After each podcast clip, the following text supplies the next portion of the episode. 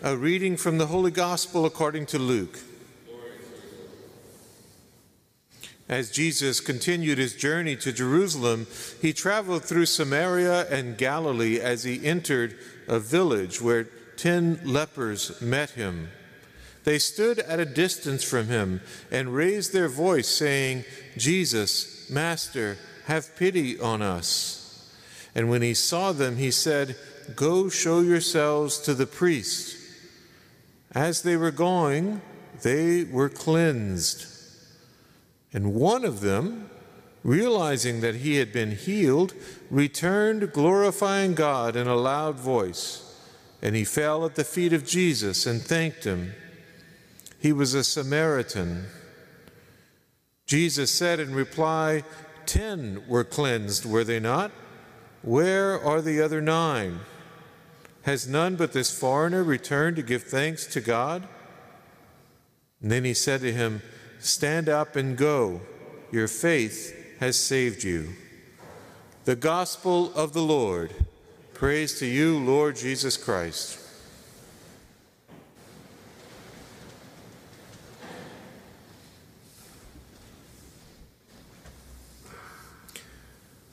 Only five verses before this story, Jesus says that if you have the faith of a mustard seed, you can say to a mulberry tree, Be uprooted, and it will be planted into the sea. And another place we hear Jesus say, If you have the faith of a mustard seed, you can move mountains. And so we have these nine lepers who show that they have the faith of a mustard seed. They have the faith of the mustard seed, and it, they, it brings about a miracle in their lives. How do we see this mustard seed faith, this seedling of faith in the, in the nine lepers? They cry out to Jesus in their need. They have just a little bit, at least a little bit of, a, of an inkling of hope that Jesus might be able to help them. And furthermore, when Jesus says, Go and show yourself to the priest, they head toward the priest before they're healed. It's on their way to the priest that they're actually healed. So they're heading out to see the priest before they have any evidence at all that they're actually healed, before they have any evidence that they'll have anything at all to show to the priest.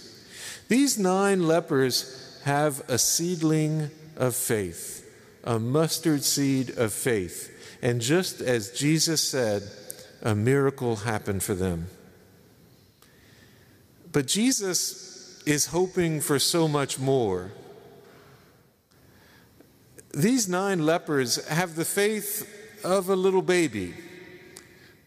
Little babies don't say thank you, they're not able to quite yet. Have you ever heard a, an infant child after being changed by his mother? Thank you so much for this clean and fresh diaper, Mom. Little babies don't give thanks. Little babies, as these lepers did, little babies cry out. They cry out in need. And uh, like Jesus, the mom takes care of their needs. If they get hungry, they'll cry out, and mom or dad will feed them. And then a little while later, they get hungry again, they cry out in need again. Mom and dad feed them again, and it goes on and on. The mother is more than happy to do this. It's a great joy to do it. She's okay with this one sided relationship, but she probably also looks forward to the moment when there's a mutual love shared, when there's a give and take. Jesus is the same way. He's, he's happy with these nine lepers. He's happy that they have this mustard seed of faith. He's happy that they came to, to him in their need, and he's happy to take care of them. The fact that they never gave him thanks did not null the healing. Jesus didn't punish them when they didn't come back to give him thanks. Jesus is happy to take care of their needs as many times as they cry out. If ever they get some skin disease again later in life, they can cry out to Jesus again and Jesus will oblige. But Jesus is hoping for so much more. St. Ignatius Loyola says that we are called to an intimate friendship with Christ. And intimate friends share what they have with their friend. Jesus shared what he had, the healing power of God. He shared that gift with, with these 10 lepers. But only one of them came back to share mutually. And the one who came back gave the one thing that he could give, the only thing that Jesus didn't have his gratitude.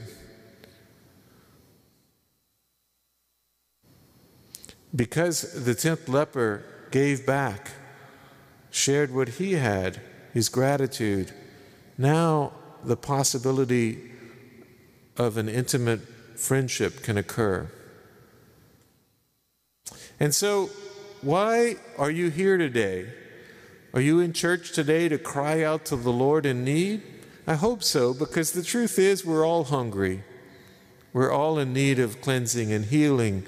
We're all in need of being fed by Christ. So I hope you're here to cry out to the Lord in need. But I hope you're here too to do as the tenth leper, to give God the one thing that God doesn't have yet your own gratitude.